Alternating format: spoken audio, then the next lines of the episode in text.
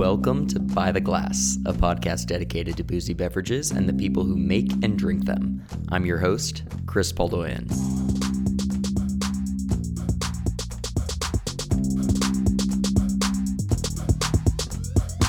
All right, BTG gang, for today's episode, we're going to dig into the concept of legacy and the delicate balancing act of tradition and innovation. My guest today is Andre Terrail, who is the owner and operator of Tour d'Argent, the oldest restaurant in Paris. Tour d'Argent opened in 1582 and literally served everyone, from the Queen of England to FDR.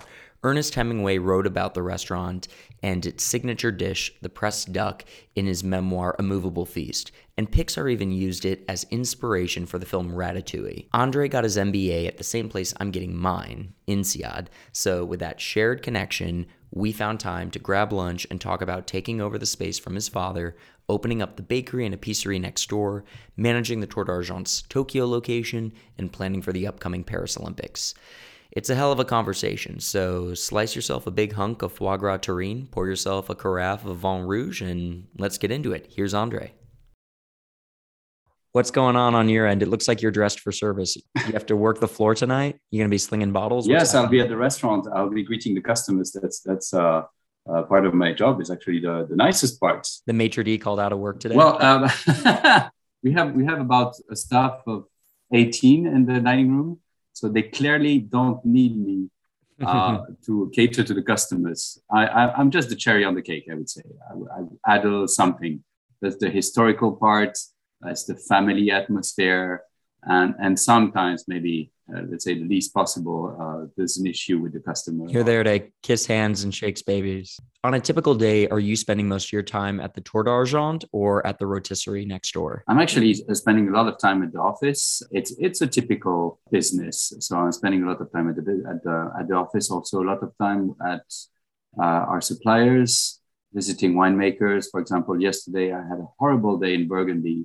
Uh, we had to take some wines at uh, little winemaker you probably know of, which is Colas Romanée Conti. Somebody's got to do it, I guess. Can you imagine? It's funny though, because you said like, oh, just a typical work day. But I mean, for people that aren't super familiar, right? I mean, the Argent empire is pretty big. It's not just one restaurant. It's a lot more than that. We have, uh, we, we offer different experiences. We're still a small business. We make 10 million euros. It's, it's still a very small business. Yet uh, we have different, I would say, yes, experiences. That's the word. So we have the bakery, which I opened in 2016, uh, which is doing fantastic today. We're doing over 500 customers a day. Uh, we have the fine food shop, which I opened during COVID. Actually, when the restaurant was closed, it was actually maintaining my staff and the kitchen team uh, active and providing some customers with, well, recipes, food, terrine, foie gras, anything that we really think of. And and it was it was it was doing really really good still is. And uh, then we have the rotisserie which is our bistro uh, which is doing really good. And then we have the fine dining restaurant and we have the also the restaurant uh, La Tour d'Argent in Tokyo at the new Otani Hotel. So it's yeah it's enough keep your your hands full most of the time. So when it comes to like during COVID, you you, you referenced that was when you opened up the epicerie. It was your first time really entering a retail space. This was like a whole new kind of like world to be entering, right? How did you kind of go about approaching that?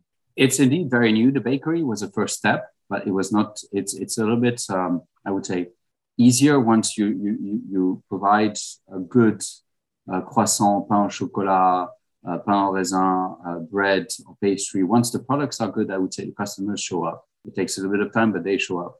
And the fine, the fine food shop is indeed a little bit different.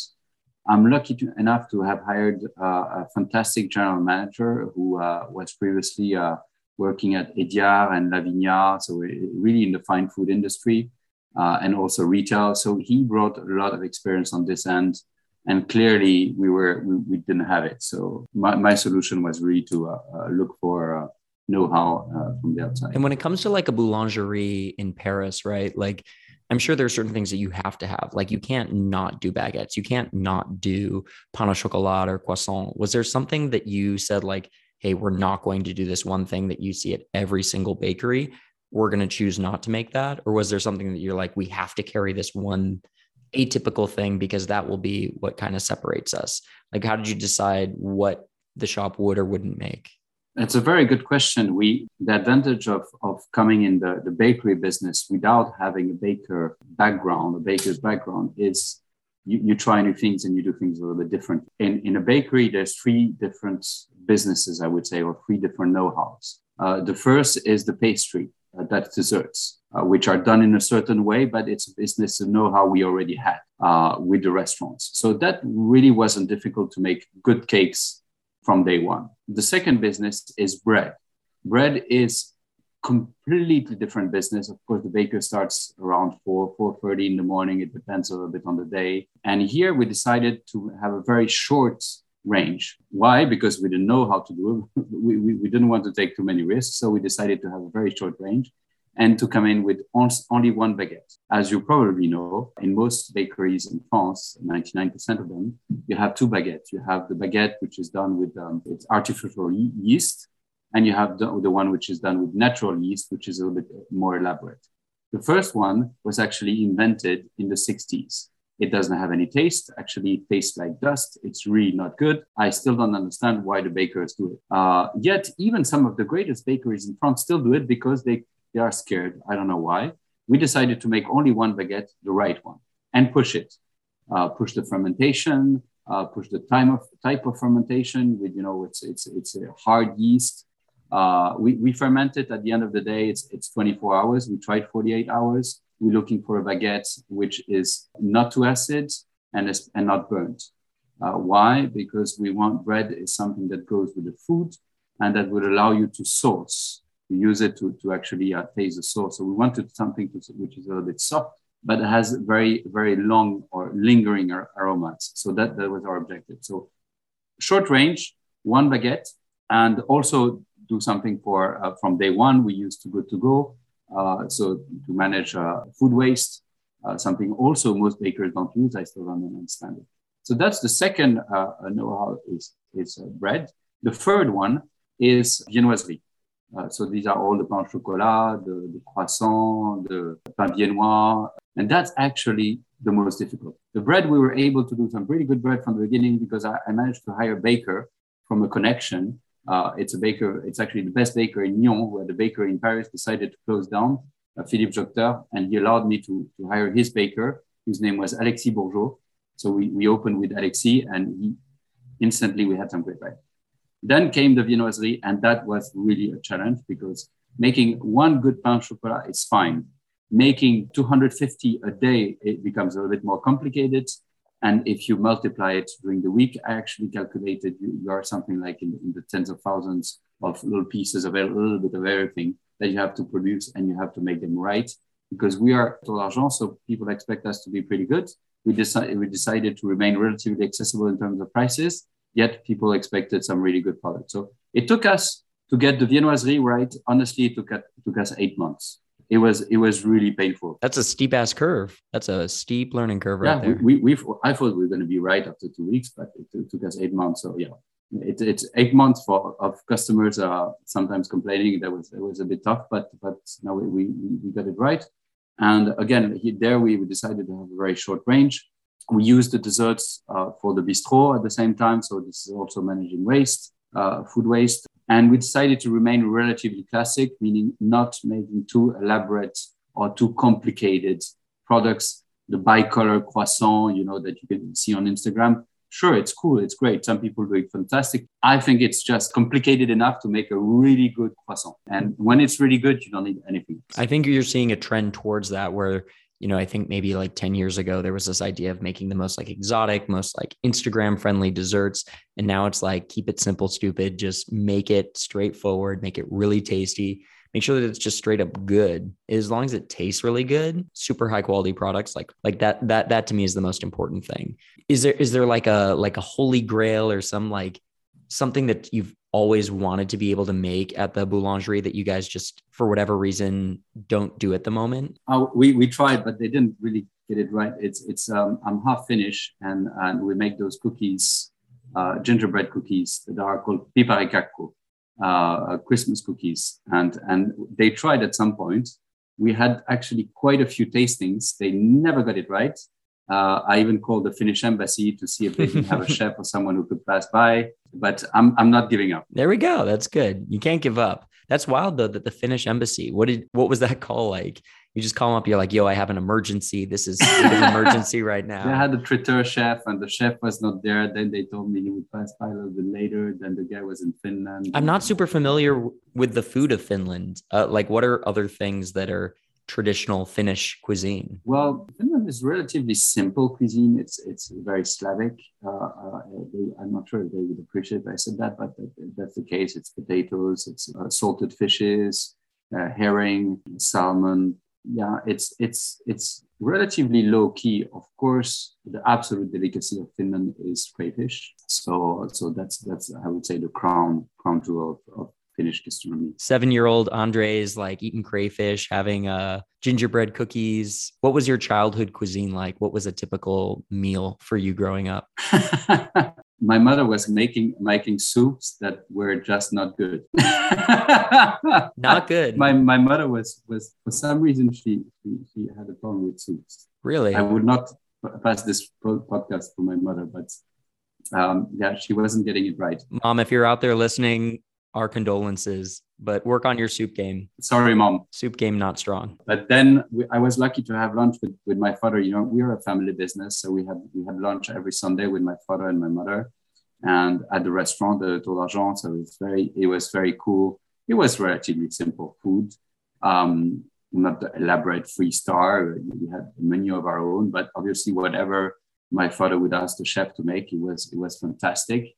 Uh, I remember um, uh, hachis parmentier, which is minced beef, potatoes, uh, ginger, uh, and and the one we had at school was absolutely horrendous. So my father asked the chef at the time it was Manuel Martinez. We had three stars, and he asked him to make a hachis parmentier, and for some reason it was just delicious. so that was every Sunday. That was a family tradition to yeah, eat at the restaurant, exactly. just have a like simple meal. Exactly. So like even then when you were a little kid having those meals, like did you think to yourself like, "Oh, I'm going to someday run this restaurant?" or was like, "This is dad's thing and I'm going to do my own thing, be a firefighter, like yeah. do whatever." Um no, my father didn't give me much choice to be totally mm-hmm. honest. I guess it's very uh, patriotical uh, kind of a, a, way of seeing things and um, so I always saw myself taking over and and I, I don't complain at all. I think it's sometimes it works if you accept your mission, I would say, of taking over a, a, restaurant. It's it's a demanding job, you know. Besides the occasional visits to winemakers and and great uh, craftsmen and fantastic products around Paris, you know, sometimes we visit uh, some cheesemakers. So it's it this this is this part is really fun.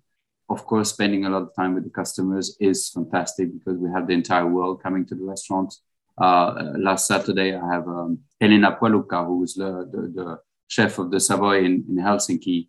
And she was here with all her family, and which is the number one restaurant in Helsinki. And they were just so happy to be there. And, you know, uh, you know, it's, it's a privilege to be welcoming uh, those customers. So, of course, it's, it's a mission it's yes what of course it's it's very demanding not only for me but for my team because the customers expect us to be right all the time to get it right. It's an expensive restaurant. Uh, average ticket for lunch is about 280 per person. Uh, average ticket for dinner is 430. Uh, so imagine if you invite someone, you come to the restaurant, that's all close to a thousand euros. Uh, so of course the customers expect us to be uh, top notch. I mean, we have to be absolutely perfect all the time. And, and I think most of the time we achieve that. And we, when we get it right and the customers thank us and tell us they'll be coming back, well, you're the happiest people in the world. It is a really stressful thing, though. I mean, dining out at any restaurant can be, you know, really walking a tightrope in terms of quality service, the quality of the food. There's so many inconsistencies and things that are kind of out of your control, right? Yeah. And you took over at a really young age. You were like 26 when you started, right? True. Um, my father passed away. Uh, he was 88, so he had a good life. Uh, especially he lived the 50s and 60s, uh, full swing. um, so um, he had a belly full of duck plenty of good wine. I mean, that's the secret I mean, to a long life, right? Yeah, yeah. I think I think they were partying more than they were working at the time, but um, or was it working also? That's the question. Yeah. But um, yeah, so so I knew I knew my father was gonna pass away at some point and uh, was going to take over. So it's something I, I, kind of expected. And when he passed away, I took over the business and I, I went full on, on and, and carry on the family tradition. And was there a lot of overlap when you were working while he was still alive, or was it very much like he was running everything and then you joined once he left? Uh, I studied at Babson in uh, in Boston, so I came back and spent three years with him. Um, he didn't let me take charge of anything at the time, to be honest. He was, you know, it's that's the that's this kind of generation was seeing things this way. They were not, yeah. you know, it was not really about empowerment, you know, sharing and you know uh, free company where every, everybody has to say so. That had to have been really hard though right? Because like you you're studying especially at a place like babson which is a very like business oriented school for people mm-hmm. that don't know like number one entrepreneurship program for undergrad in the us like i don't know i imagine that would just be so hard to like be armed with all this like really great information youthful energy and then like to come in and have that kind of like challenging relationship where you can't really maybe enact some of the changes that you want to make? It is challenging indeed. And uh, it took me some time to kind of like really get the company back on i would say a good spirit. I've really achieved that after my INSEAD uh, break where it made me quite confident. Uh, first i was a little bit older it helped and it made, made me confident to really uh, uh, change the company strongly in terms of human resources and, and uh, values and, and way of doing things uh, so that's, I think, the real change was after INSEAD. Uh, nevertheless, the uh, fine dining world and the fine dining industry still operates a little bit. There's a little bit of a military atmosphere at times, and it's something that will never fade away, and actually shouldn't, because that's what that's what makes the experience so strong and immediate uh, and customer centric for the time that the customer is seated. I've had endless conversation about this with with uh, some friends uh, who are all about the free company or entreprise libérée, and and it does work in a certain format for certain types of businesses. But when a, a customer is unhappy about his dish or uh, is in a bad mood, or if we, we got something wrong, well, we cannot have a brainstorming session about it. Uh, it's it's all about the entire team getting together and finding an immediate solution to, to, to, to an issue and understanding that we have to be extremely quick about it. Um, so that's that's like in a palace. You know, if you, if you go in a one of those big hotels that are uh, very well managed, you can feel the team is, is really sharp. It doesn't mean that they're not fun or they're not, it's not lively or it's, it's not easy or it looks extremely There easy. needs to be like a hierarchy and a clear delegation yeah. of tasks. But once, yeah. when there's an issue, especially for very demanding customers, suddenly you have to change your game a little bit and you have to pull out this very kind of like immediate, very quick reaction mode, uh, which I think makes the, the best places, even um, the most um, creative ones, uh, stand out. Have you noticed that there's been kind of like a change in the style of service or the kinds of restaurants out there just over the past 10 years as things have become less hierarchical, less structured in restaurants? Have you noticed kind of culturally within the city of Paris a change? Most definitely. Um, but it does come in waves.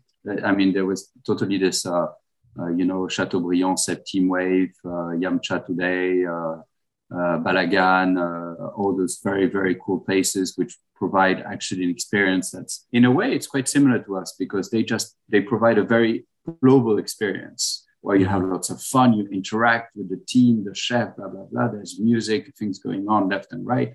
And that's so cool. And that's what we try to do as well. We have an amazing view. We have the maître d'hôtel carving the duck in front of the table, or uh, flambé, the, prepare, prepares the, the, the, the, crepe in front of you. Uh, you have the sommelier, he's bringing your bottle from the wine cellar. It still has dust on in front. You know, he's going to act like, oh my God, the cork is really complicated. Oh my God, are we going to get the cork out? He's over overdoing it a little bit at times. And, and I think that that creates a, a very fun uh, lively atmosphere. So the theatricality is super important. Exactly, yeah. that's the word. So it's it's all about understanding where we stand. Now, in term, terms of uh, team management, we are still a relatively structured uh, team in the sense that we have the service staff, we have the sommelier, but we have a big sommelier team. We have about 11 or 12 in the sommelier team, so that's really big.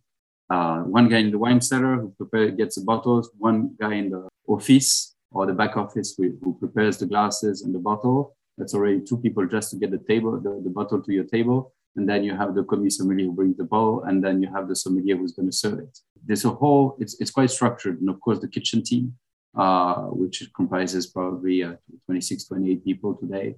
So that's, that's, that's pretty substantial. And all that to make sure that the customers at the sixth floor of an old building uh, have an experience that's successful. And you were talking earlier about the MBA being so helpful to you and kind of like building your confidence and understanding the necessary like SOPs that you wanted to put into place in the restaurant. But did you find that a lot of your classmates could relate to the kind of experiences you were having? Yes, a restaurant is a business, but especially for people that maybe had studied or worked in the finance industry or in consulting or in some corporate sector, did you notice any sort of like disconnect with your fellow classmates when it came to like shared experiences? Well, I, I didn't feel any disconnect, disconnect mostly because I always, I still feel that the INSEAD atmosphere is so um, collegial. I think the the access to alcohol helps with that. exactly. It's a well, it's called the party school. Well, it, but we did work work a lot, if I remember correctly. So work hard, play hard, right? Exactly. Uh, no, I, I did. Uh, I was curious about their job. I actually took quite a few finance class because I, I thought I'm not too bad in math, so I thought it was it was. I really pushed it. I took Pierre Hillion uh, in in Singapore, so I really pushed it and and I exchanged a lot with some of the finance guys because they were you know coming out from the best banks, and I was like, okay, just explain me how does it work, and as uh, the same way I was interested in, in their world, and I think they were interested in mine. I even organized a few. Um, you cook a press duck for them. You do a little press duck in the classroom, little demonstration. You mentioned that there's a Tour d'Argent in Tokyo. And when it comes to the service that you provide within the restaurant, is the goal to make it nearly identical in service techniques, or do you cater a little bit to a slightly different audience being in Japan as opposed to being in France? That's an everyday question because um, at the beginning, of course, when we opened the restaurant in Tokyo in 84, the concept was to be as French as you could be. It still is because when you're a restaurant, when you're a French restaurant in Japan, if if customers wanted the Japanese experience, well, they would just go to their, one of their local restaurants, and, and they have plenty of different, with an incredible variety of restaurants in Japan and Tokyo. So you cannot provide them with, with, with the local experiences because first you're never going to do it better than them. Yet you have to integrate local products, uh, especially fishes, in in, in um, uh, seafood. Uh, so we have quite a lot of um, local ingredients, uh, yet we import the ducks. Uh, we import some of the mushrooms. what about import, the cheese? Of course, we we, we import yeah. all the cheese. we import the asparagus. Got to get that white asparagus. There you go. Exactly. Uh, I would imagine the wine lists are probably a little bit different too, right? I mean, the Japanese are very big fans of like natural wine. I know that Burgundy is big in both places, both France and in uh, and in Japan. But um, do you notice that there's any differences in terms of what wines get sold at each location? They're very much Bordeaux, uh, uh, sorry, Burgundy oriented, as you said, and they're a little bit more. I would say um, I'm going to say a victim, but maybe that's not that's not the right word. Is is of trends. Mm. Uh, we sometimes feel that they are getting the trends with uh, 18 months later than us. Uh, I'm not saying that we're on the top of the trend. On the contrary, but but sometimes you feel that they, they are not willing to take any uh, adventures on wines. But it's a little bit logical. It takes about a month and a half to ship some wine there. Um, you know, uh, by the time they taste it, it's already been a little bit of time. It's it's it's expensive. Yeah. So they're they're just now getting into the Jura. They're just now getting their Auvernois. Exactly. Exactly. Mm-hmm. Well, they've been into it for quite some time. Sometimes you have some parallel things. So, so I've been they've been into Jura for some time. Yeah, probably not, not yet uh, Is is there a wine that's currently on either the rotisseries list or at Tour d'Argent that you're like particularly excited about, either because it's a new producer that you guys just started working with, or you just think that the wines are firing right now? I'll pick one classic, of course, from Domaine Trapet, which we have quite a lot, and and Salade de, de Rotisserie, which is really good, very fun stuff. But I think you lived the experience, so you can talk about it better than me. Yeah, you know, uh, we had the chance to dine at the rotisserie uh, about a month or month and a half ago, and I think for me, what I loved was just how convivial the space was, how warm and inviting. I think I had a glass of uh, Catherine and Pierre Breton's um, and it was just so fucking good. It was the perfect bistro wine. You know, it's that Cabernet Franc. It's just got that like brambly, like mix of like red and black fruit. The perfect wine that pairs with, I think, you know, I had pigeon and it was just perfect. A little carafe of that and you're set. Um, but again, a producer that's like, I think, a very classic representation of what minimal intervention in the Loire Valley tastes like. Just an amazing husband and wife team making delicious wine. So a family owned winery at a family owned restaurant um, to me, like that, that's what you want. I mean, we started with some um, Oeuf mayonnaise, which you said had won some like major competition, right? Uh, what was kind of that competition that the exit won? Indeed, we're actually um, a champion of the world for the Oeuf mayonnaise. I mean, only the French can think about that. It's it's it's we have our own contest, the mayonnaise world championship, and and it's a world championship of uh, Paris of mayonnaise, but it's still a world championship. For people that maybe aren't familiar with that dish, like in and of itself, how would you describe uh, Oeuf mayonnaise? We went a little bit above and beyond. We selected an egg producer, South of Paris, which is entirely uh, bio. So it, they, they are next to Dourdan. It's, it's La Ferme du Pignon Blanc. So it's really, really a good egg to start with. Then there's a very, very specific uh, timing. I think it's something like eight minutes and 38 seconds, or a little bit less, probably five, I think. But but it's it's very you have to be very precise in the cooking. You have to uh, to make a little hole in the egg so that actually there's no bubble inside. Just the egg in itself is a story, and then you have to make the mayonnaise. You have to have a certain type of uh, oil, and and we added a bit of uh, some mustard pickles on top with the mustard leaf which was actually uh, uh, and and under it was it was potatoes with with a poultry stock. Egg mayonnaise championship of the world. I love it. Uh, hopefully, there was a big trophy that you're presented with. I would hope that there's either a trophy or a medal, some very ostentatious thing. The chef got a custom made uh, TAG Heuer watch for egg making. And the freaking watch, I think, is worth 8,000 euros. That's insane. And I was like, why does the chef get one, not me? If if I had to pair that dish with a wine, I'd probably go with like a sparkling Chenin Blanc or maybe like a grower mm. champagne, something you know nice and effervescent. That that sounds like the way to go. You know, it would be impossible for us to talk about the restaurant without touching upon the press duck, which is one of the signature dishes. And that's not really something you see being made almost anywhere else. I mean, it's so involved, the techniques do you mind walking listeners through really the way in which you guys do it? Because you present people with a uh, certificate of the duck that they received that's getting pressed. Like everything in in, in uh, fine dining, you start with a fantastic product. We have our, our ducks which come from Western France. It's the Burgaud family. Now it's the fifth generation, and we've been working with them since uh, 1947 it's a fantastic product in itself. There are ducklings actually; they are eight weeks old. Dang little babies. Yes, they are. They, they eat a lot. Spend half the time outside, half the time time inside, uh, and and it's just again a fantastic product to start with. Uh, so so we carve the fillet out, and and the way we do it is we do it really the original ways is by maintaining the duck in the air. So it's a real challenge for the maître d'hôtel to actually carve the filet in front of the customers without the duck touching the plate. What's the reason for that? Is that just tradition, like that you don't? It's carve... it's a show. It's mm. it's a real show, and it takes actually two maîtres d'hôtel because once you carve the filet, you have someone actually taking them away. Um, mm. So once the filet are, are carved, uh, then we, we actually uh, cut them in, in, in aiguillettes, so slightly smaller, and and then starts the preparation of the sauce where you actually in this duck press, which we have since uh, 1890, since Frédéric Delair, who was the owner before my before my grandfather, you actually crush the bones, and and you're gonna add some port, you're gonna add some stock, you're gonna add some uh, cognac, you're gonna add some foie gras, and you let the sauce reduce, and and and it takes about an hour. It's a long process. Uh, you salt it, you spice it a little bit to the customer's liking and at the end, you get the sauce, which is going to cover um, the, the aiguillette. The, the, the kitchen uh, adds a few uh, souffled potatoes, which are potatoes with only air inside. It's like a souffle uh, French fries. It's, it's absolutely delicious. And then you have the legs, which are served uh, afterwards. It's it, the, ducks are numbered since 1890. Uh, this this uh, gentleman who was the owner before my grand my grandfather, Frédéric Delair, he had a very cool idea in 1890 to number the ducks.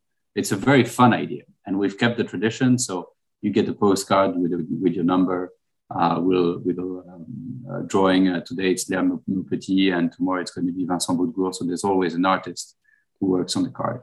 Certificate of authenticity. you know, it's exactly. not just for a pair of Jordans; it's for your duck. for a duck. That's wild. You know, some kids, you know, they rebel against their parents and they find different ways to do it. Like, did you ever like say to your dad, like, you know what? I'm going to be a vegetarian. Like, did you ever like rebel against him in some culinary way, in some gastronomic fashion?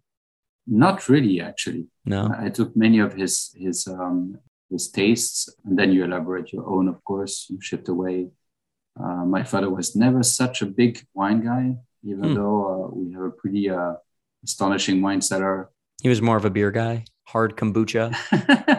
no, no, very much a beer, beer and champagne guy. He liked the bubbles. Champagne was for celebrations, and and therefore was for afterward. You're running this business that's over 450 years old, right? I mean, Tour d'Argent got its start in the 1500s. I don't know. I gotta imagine like someone like you have your own vision for things. You have your own ideas on what you want to do. You've clearly innovated. You've opened up a bakery. You've opened up an epicerie, but how do you kind of like go about creating your own identity, like yourself, without losing yourself in the brand of Tour d'Argent? How do you still stay Andre and not just the guy behind Tour d'Argent? I love meeting people. So it's it's really um INSEAD helped me a lot.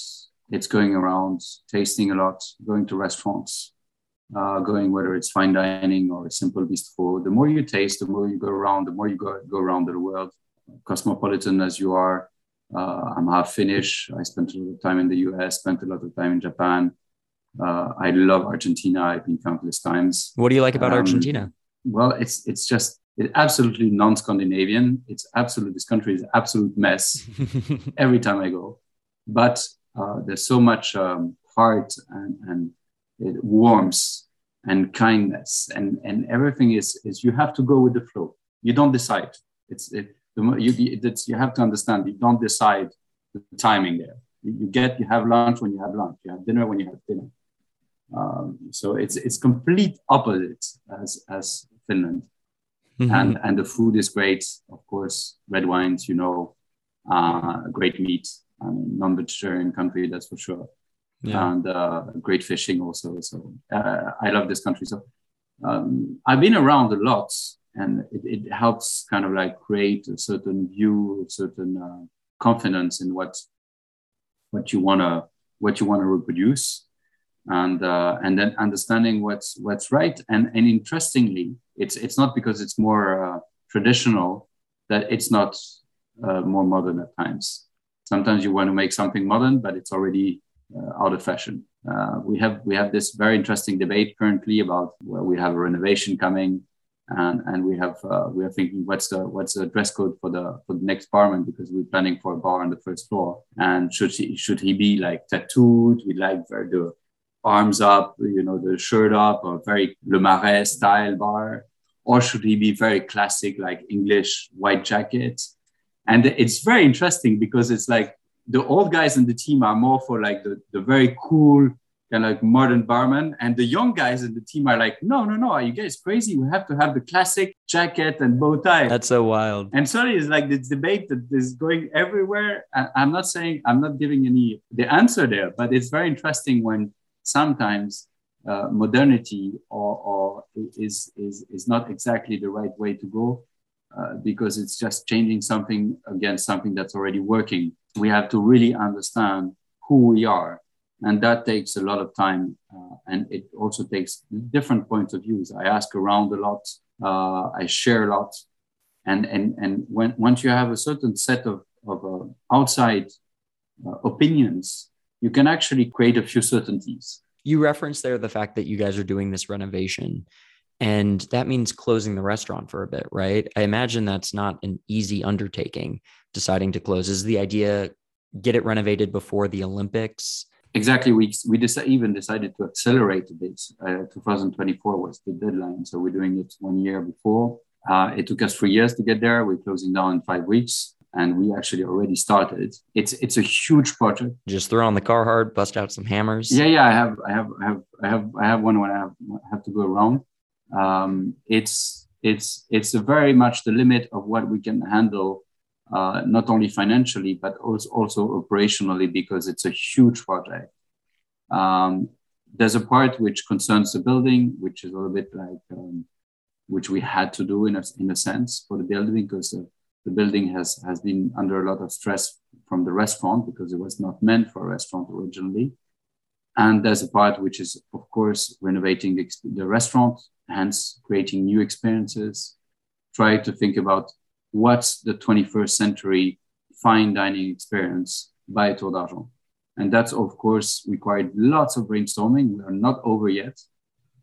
We will get it right 90% of the time. We're going to get, get wrong, uh, be wrong a few times, of course, but I have a fantastic chef. His name is Yannick Franck. I have a fantastic restaurant manager, uh, Stéphane Trappier, uh, who's been with me for a long time. I have a new head sommelier, Victor Gonzalez. He's doing a phenomenal job. So I have this great, great team around me, and I'm very, uh, I'm very lucky to, to bring them on, on this adventure. So when, once you have a good team, I think we, we, we're going to be fine. And so, what are you guys going to do while you're under construction? We have nine months ahead of us. So, we've been working on a program, kind of a calendar of events. So, we're going to take the Tour d'Argent on tour uh, around France and across the globe. Uh, starting with the 14th of May, we're going to have an evening in the in the cellars of, uh, of. Uh, that's going to be absolutely fantastic. We're going to have a dinner at uh, Louis Jadot in Beaune. Uh, we're going to have a lunch at uh, the Chateau La Marqueterie, uh, owned by Taittinger, that's overlooking the uh, Côte des Blancs. Uh, we're going to have a dinner at Lafite. We're going to have a cruise on the Seine. We're going to have um, one uh, dinner at, we're going to have an event at Vaux-le-Vicomte. That's going to be in December, a pretty um, fantastic gala dinner. And, which is probably the event that I'm most excited with, is we're going to have Four Hands, Four Hands Gastronomic Week at Thomas Keller's French Laundry in Yountville. And that's going to be really, really, really cool. Every time I'm going to bring my team, my chef, uh, my head sommelier. When it's in France, we're going to go with our little uh, uh, camionette. We're going to go with our minivan. We're going to go with our products. You're going on tour. I love it. You're like a band. Exactly. Yeah. It's, it's going to be, um, yeah, it's going to be very fun. It allows us to maintain contact with our customers, provide them with experiences, maintain the team active and and bring a few challenges also because it's it's it's one thing to do a dinner here, uh, but organize a dinner in Bordeaux. Uh, it's only one time. Every time there are very exclusive experiences. That's going to be uh, quite exciting. Well, to do a dinner inside of the uh, caves of Ruinart, like in a champagne cellar, I can't imagine that'll be super easy either. You'll have access to great wine for sure. But yeah, and they're going to actually serve. Uh, of course, they're going to serve uh, some some pretty amazing uh, champagnes mostly in big formats. And that's that's pretty special. That's pretty rad. Are there other things that you'd want listeners to know about what's going on at Tour d'Argent or just about like the French uh, gastronomic scene, things that are going on at restaurants in Paris, things that you're excited about going on within the city, anything like that? Well, yeah, a little word of defense for Paris. Paris has been under quite a lot of criticism in, in recent times. It, it's the traffic's horrible. Uh, uh, we have um, I would say not, not everything is perfect in Paris, but it has been in terms of, of culture, of exhibits, and of restaurant. We have a vibrant city. And I would invite everyone to come and visit. There's something going on in Paris all the time. There's a new restaurant every day. There's a fantastic hotel, fine dining, of course, with Cheval Blanc, which opened. There's the Bulgari with a very, very cool uh, Italian restaurant there's so much going, going on in, in terms of food. So I would still defend France and, uh, well, Paris as, as the food capital of the world. It's, it's incredible the experiences, even in terms of Japanese restaurants. You have so much going on. And, and in terms of fine food, actually, we are, we are uh, doing a lot. We have our, our e-store, our, our online shop, uh, which is doing great. We're uh, distributing our own sauces, our own soups, which we started during COVID time. So that's doing very well. This is your mom's secret recipe for soup. That's the soup that's being sold. Or, No, I have a, I have a uh, very very well paid uh, de France chef who does a phenomenal job at making oh. soups, the greatest soups in the world. Next time, mom. Next time. Is there? So you were saying that Paris, you feel like is still very much the culinary capital or gastronomic capital of the world. Is there another city that really just like has your heart when it comes to food or has your stomach? Tokyo, of course, Tokyo is, yeah. is, is fantastic. I mean, I've had some experiences of course, mostly in in uh, izakaya and you know some of them. It's it's very gastronomic actually. Tokyo can be. Of course, you can have street food. It's very cool. You can have really. really you don't eat. You always eat well in Tokyo, but. Yeah. In terms of gastronomic, it's it's very much in their genes uh, to provide everywhere around the world. When you talk about gastronomy, you talk about French food. Japan, it's it's really Japanese. They don't need they don't need us at all. I always think it's a mistake to serve French wine with, with uh, in an izakaya, for example. Um, I, I don't get it. So, so I've had some experiences uh, at Kikunoi, which is my favorite restaurant. Uh, it's a two stars in Akasaka.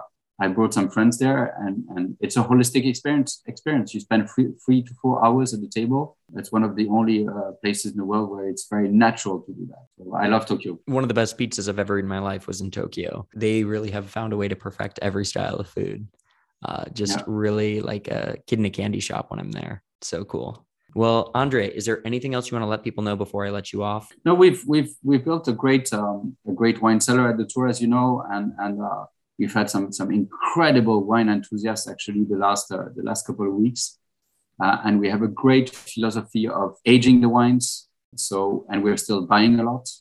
Uh, so we have I think Solargent is not only fine dining uh, uh, restaurants with a great view, great service, great chef, but probably the most elaborate and interesting uh, wine collection I would I would think of the world actually. So wine enthusiast, and I think that that talks to you uh, most welcome to the tour. Um, and we are going to reopen on, it's going to be Thursday, the 2nd of March of next year. 11 months away. And until then, people can always go to the rotisserie. Exactly. And they can snag uh, one of these delicious baguettes or pain au chocolat at the uh, boulangerie. So, exactly. Awesome, man. Well, thank you so much. Thank you, Chris. Cool. That was wonderful. Very cool. All right, guys, that is our show. Thank you so much for listening. You can stream every episode of By the Glass wherever you get your audio content. That's Spotify, Apple, Google Play, Stitcher. If you haven't written a five star review, please go and do that. It helps more people find out about the show. So, um, thanks for listening, and we'll talk soon. Cheers.